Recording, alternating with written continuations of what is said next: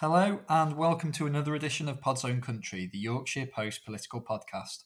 I'm Chris Burn, the Yorkshire Post political editor, and today I'm joined by Bex Whyman, who is the Green Party candidate for the South Yorkshire mayoral election, which is just a few weeks away now. Um, Bex is a full time senior business analyst who says she wants to fight to reduce energy bills and emissions and create a Britain with absolutely no fracking, which is an issue that I'm really hoping to speak to her about, along with plenty of other things too. So, hi, thanks so much for joining me today. Um, great to see you. Thanks, Chris. Thanks for having me. Uh, no problem at all. So, Bex, could you tell me a little bit more, firstly, about yourself? Um, also your current job, which sounds fascinating, and also how you ended up getting involved with the Green Party. Yeah, absolutely. I mean, it, it's quite a journey I've been on, really. So, um, as far as you know, who, who, I am, born and bred Yorkshire lass, to be honest. you know, um, I, I, love Yorkshire. I love where I live, um, and I've actually sort of hopped around quite a, a few places, really. So, um, I grew up in in Wincobank in Sheffield near Meadowhall. Uh, then our family moved to um, to Rotherham in Bramley when I was thirteen. Um, and you know, so I understand a lot about uh, Sheffield and, and Rotherham, and then I have family in Barnsley, so we'd always go and visit my auntie in Barnsley, um, and uh, my parents now live in Doncaster. Ticking so, all the boxes, perfect. All four. Completely self um, but you, you can imagine just sort of having that sort of experience of you know the region it really got me just interested in knowing about how to improve things and make them better. And actually when uh, it was when i was in rotherham that i got most active because i'm one of them people that are, are, are quite different in politics as in i didn't used to vote. Oh, really? that will shock some people. Yeah i didn't used to vote and it came to a point where i just thought I was talking to my sister and she was like, "Well, why, you know, why don't you vote?" And I was like, "Because I feel like I would do more damage um, making a vote because I don't understand what I'm voting for. I don't understand what all this is." So then she said, "Why don't you just read through the manifestos?" So I think it was 2015. I did. I sat down, had plenty of coffee, and I read through every single manifesto. And I had an epiphany. I was like, "Huh, I'm a green." um, so yeah since since then i've just been on this journey of of trying to make my life as green as possible. And actually it's really difficult and and it should be so much easier. And the government has so much control on making that journey easier for people to be as green as possible. So, you know it really should be the cheapest available. So i'm super interested to learn a bit more about that. So what what steps have you been taking or tried to take, and what kind of roadblocks have you found along the way in doing that? Yeah, I mean, from lots of different areas, really. So, if I take it as a, a political one and a personal one, perhaps because they're two two sure. very different beats. Um, on a on a you know a personal level, it was the small things, just like well, where to shop that's the that's the best you know trying to avoid the big supermarkets um, and and and trying to move to a more sustainable diet. So there's there's lots of things like that that in 2015 were a lot harder back then and and I think that there's this gradual movement that is taking traction now. You know, you can see lots more more people uh, being vegan. Um, I am trying to be vegan. I struggle with cheese. it is my absolute favorite. I am trying lots of alternatives, and ultimately, it's just about getting out there and trying different things. Um, and and now and sharing that knowledge with other people. So, so uh, one thing. Do you mind me asking? Had you been a meat eater before 2015? And part of the political journey as well. Absolutely. I my, one of my favorite meals was steak, and you know, um, I've sort of worked my up, way up to be in a position of privilege to be able to experience, you know, a life like that mm. because I have come from, you know, poverty basically um, being a single parent for, for, with my first child and ultimately I, I know what it's like when you're actually on the breadline so i've got so much um, just heartfelt angst for the people that are going through that right now. You know, it's it, this time at the moment, especially with the budget that's just come out, it has not reached anything that we need to achieve to help people who are on the breadline and ultimately going under that at the minute. So, um, so the journey to, as far as on a personal level, it's it's hard and it's costly. Um, ultimately, to make the right choices for for the planet, um, and so what I tried to do on the other side, on the political side, was actually vote in the right way to make sure that we can get those changes in the government rather than just on a personal level. So, so what could the government be doing better? I, guess more pertinently, maybe, is what could the mayor kind of a, a, a mayoral role? What could that change in terms of helping that situation that you've just described?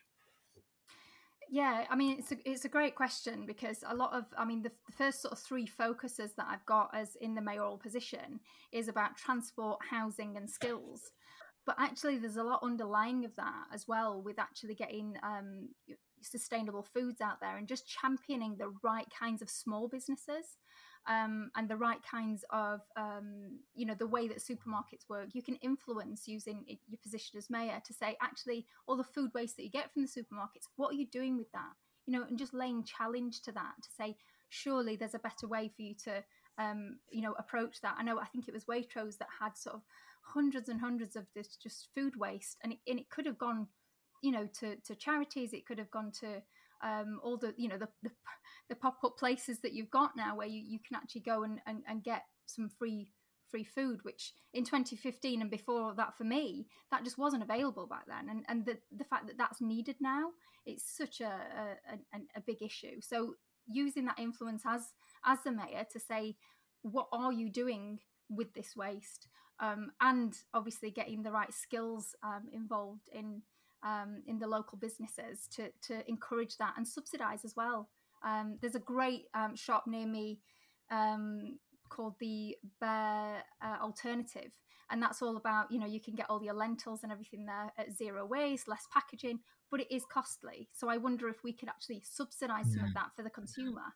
You know, I think that there's things like that that we can do as in positions of power to encourage to encourage them. Uh, can, can, I ask you? Um, obviously, uh, the mayoralty is a huge role, absolutely huge role. Have you run for for office before for the Greens, um, or is this? I've yeah, I mean it's the first sort of large role because it's it's quite a, a large role, um, and and actually I just thought time in my life right now it's time to go for it you know um, what happened uh, sort of at the beginnings of my political career was that I went to vote green. So that was the uh-huh. first point, just voting green. And there was nobody there for me to vote for. So I then said, okay, how do I make it so that I can vote green next time? And I went out and I sought after the Sheffield Green Party, of which the Rotherham Green Party was part of that. So then I went to lots of meetings and we actually created a Rotherham Green Party oh, ourselves oh, wow. so that then somebody could vote green. Um, and then I ended up yes voting for myself because I stood as a for, for, a local position. Cut out the middleman. Um, cut out the middleman. Just just vote green. Vote for myself. Um, but yeah, very sort of small grassroots um, organisation that you know. I mean, they're a lovely set of people that are building and building. So it ultimately it is a you've got to build that momentum and build that growth. Um, so that's what the Rotherham Party are doing now and now I've moved to Sheffield, very very different in that you know that they are uh, in power with the, the, the council at the moment. You know, so they they've been doing a marvelous job of of holding people to account and really putting that green voice out there. Um, and I actually uh, took a step back, mainly um, due to pregnancy. Actually, I had a, a, difficult pregnancy the second time round, and it just took the the wind out of my sails, really. Um, but since then, you know, my my youngest is uh, is it, has been a whirlwind, obviously, but uh, I thoroughly enjoy it, and and now it's now is the time for me to to jump back in um, and and try and get into uh, you know some sort of positions in in politics. So, so can I ask because um, I, I was looking back before this interview on kind of how the 2018 um, election had gone. And at the time, it was called the Sheffield City region, now the South Yorkshire mayoral election. But at the time, the Greens finished fifth with um, 7.8% of the vote. Um, but as you've just said, since then, there's been quite a considerable amount of progress for the party, particularly in Sheffield. Um, so, taking all of that in the round, I mean, what do you see as your chances this time, and, and what for you would be success in this election? um, if I'm completely honest, my I already feel like I am bringing success to this because uh, one of my main aims and my core values is to actually try and get more women in power. Um, I absolutely think that that is the right way to go. There needs to be more balance. Um, and I feel that I'm the right person that can can bring that about. Mainly because of the roles that I've had in in technology, in that um, I do work in a very male dominated environment at the moment. So I feel that that is that's something I can bring to the to the to the team really. Um, but as far as you know, uh, chances, I, you know, I'm sticking around for a while now, so we'll we'll see we'll see what happens and. Um, I would be very very pleased if if I if I got in. Um, and you know I'm hoping that we can build on on on what we did last time. Uh, but there's definitely uh, an appetite, I think, from from people that I've been speaking to. Um, there's a lot of unrest with the the two major parties, and I think that um, it's a real good opportunity for people to vote green. Mm-hmm. You know, mm-hmm. if you want green, vote green. It, it's it, that's what it is. And because it's a slightly different to, I was going to say normal election, but in that there's a first and second preference as well, isn't there? That that people almost have two bites of the cherry in some ways, don't they, for, for who they want to vote for in this particular election?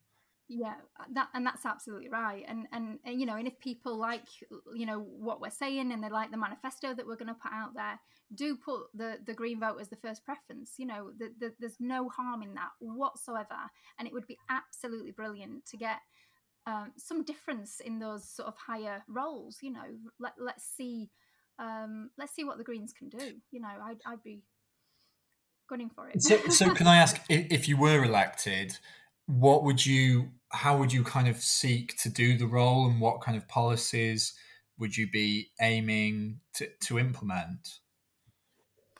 Um, it, it's a really good question actually because i think that unless you're in it you you don't know yet ultimately. I have a good idea in my head of how i'd approach that. Um, and i think that going to lots of, of meetings with people i mean we, in april we've got um, five or six, maybe seven hustings lined up. So just sort of talking to people and getting to understand what you know what is needed.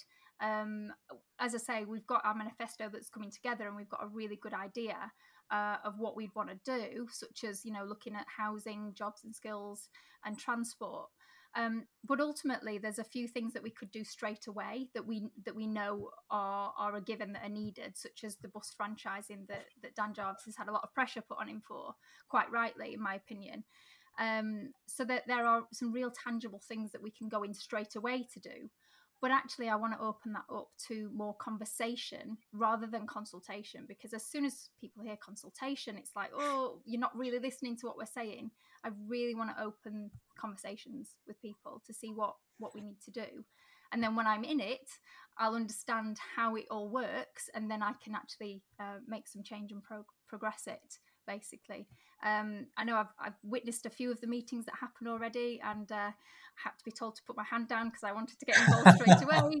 Um, but uh, it, I think that yeah, you've got to be in it and understand it to influence it.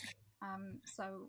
And c- can I ask you? We, we kind of briefly touched on it, very, very briefly touched on it earlier. Kind of the cost of living crisis that's affecting so many people at the moment. What can you do at, at kind of the local mayoral level on issues like that? Yeah, I, um, it's a really, really good question, and actually, there is a lot that we can do. So, um, if we if we talk to uh, maybe the housing side of things, so actually, the, there's a lot of. I mean, I found out recently that the, the house I'm living in at the minute in a temporary place is going to be knocked down and rebuilt and the building regulations don't stipulate that it has to be anywhere near any green regulations at all.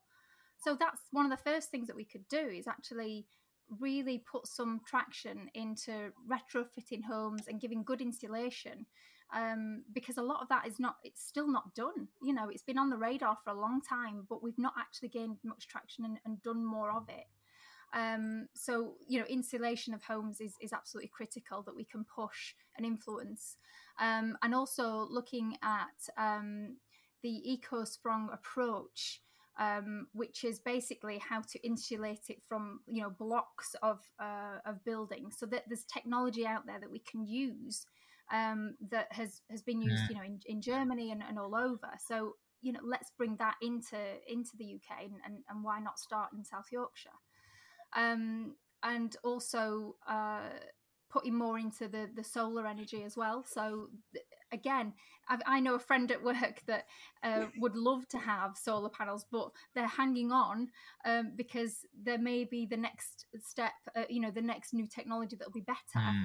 And if but if somebody said to, to them, you can go and, and have a subsidy for this, they'd do it straight away. So the, there is appetite for that that the government can pay into to and and you know there's money in budget there to do that. Uh, and can i ask about um, something that your, your your kind of mission statement on the green party website says that you're against but there's um there's calls from there seems to be largely conservative mps as a way of they would argue um, addressing some of the energy problems which is fracking um, which is obviously a huge issue in Yorkshire because there's so many sites in Yorkshire, including Rotherham, that had kind of been mooted as sites for fracking.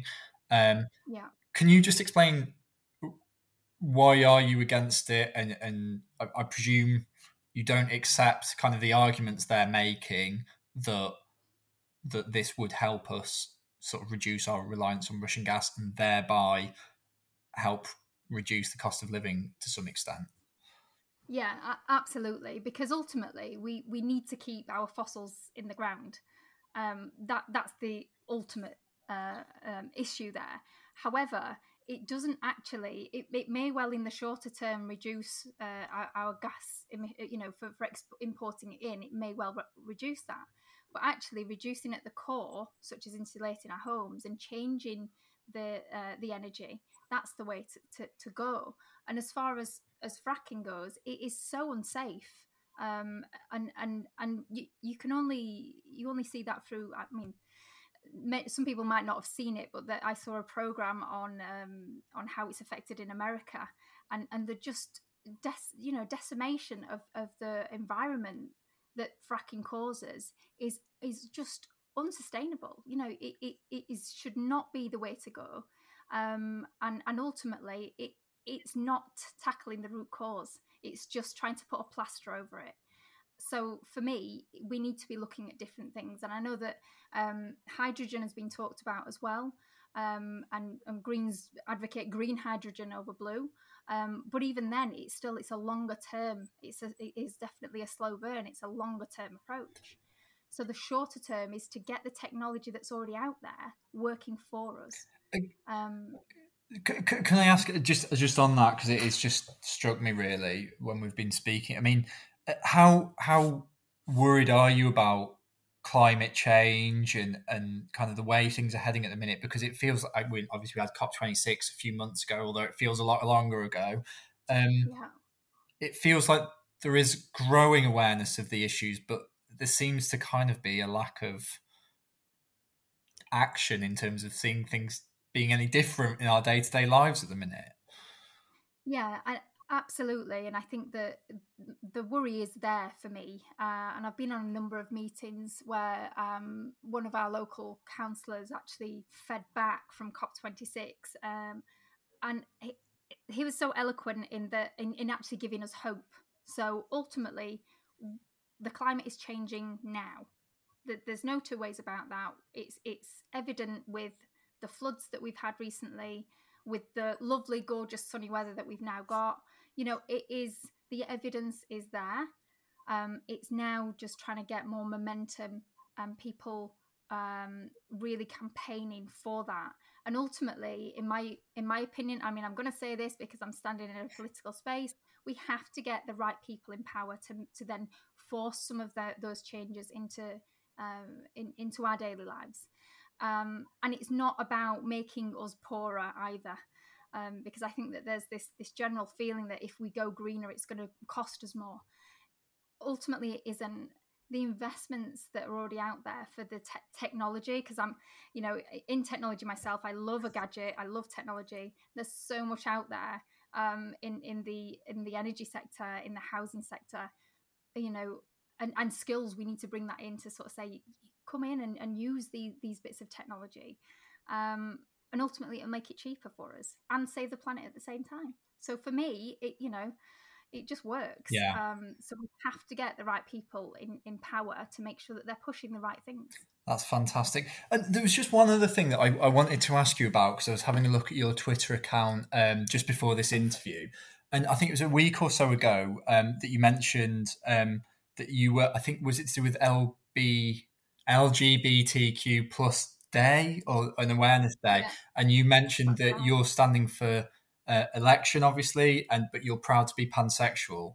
Um, and yeah. could you tell me a a little bit about that, and b why you decided to go public about it? I don't know whether you sort of been public about it before before kind of those those tweets. Yeah, I mean, thanks, Chris. I think it's a really important thing to to talk about because ultimately it was a surprising thing for me because it was a real journey, and actually with this journey of you know going green and, and you know just um, exploring who I am, I I then got challenged or talked to about you know some other people that I'd met, and really understanding what pansexuality is. It's about the connection that you have with people rather than it being about gender. Mm-hmm and I just didn't even know until you know a few well about a year ago now, and it, it just felt really warm and fuzzy to know where I belonged. You know, like to uh, have a label to say this is what I am, and it, I think it's so important to have that identity. Um, and for me, I, I was just bowled over, and my parents were just like, "Well, well that's good," and uh, you know, it, it's just one of you know one of those things, and um, so accepted. So the reason I went public about that is because I of who I am, because I am loud, I am proud, but I'm also really kind as well. Um, so what I did do is actually consult the LGBTQA um, plus uh, community and said, you know, there's this history coming up. What do you want to see from a candidate? Mm. And a lot of them said, personal, if you can, because why not? You know, why not be loud and proud about who we are? um, as as people. So I think it's really important. And and what was kind of the reaction from friends and family and political colleagues like when, when you've been telling them? And I mean, obviously, people will have seen the tweets, but I presume you've told people face to face before that and things like that. Yeah, yeah, absolutely. I mean, in, in conversations that it came up, um, as I, as I mentioned, you know, my folks, they, it, it was just such a, a a natural thing for them really that they they not that i mean actually my dad was like well what's that? So you know I, just explained it and he's like oh that's all right. And then we had a, a great conversation over a beer and it was it was really pleasant. Um i think in some other you know some other areas um certainly my dad then went away i think and thought about it and and said um you know putting that out publicly I can see why it might cause a bit of a rift, really. Um, and I think that it's because times are changing, and it's because in order to have more acceptance and inclusivity about what we do, we need to be able to stand and say, "Well, this is who I am," and not hide. Um, and and I think that it, it doesn't always go down well, but I'm really glad that I can have that space and have the privilege to be able to say that. And I guess that has a really nice parallel to your political journey too. That kind of personal journey of of discovery and then not just acceptance, but then acting on it and and and you know moving forward with it. I guess. Yeah, absolutely. It's it's certainly felt brilliant to be in my own skin and you know be able to still pursue a, a, political career. So i am yeah i'm chuffed a bit to be honest. Well look thank you so so much for your time. Um good luck with the campaign and all the hustings events that are coming up soon. And um hope to speak to you soon. Lovely. Thanks chris. No worries. Cheers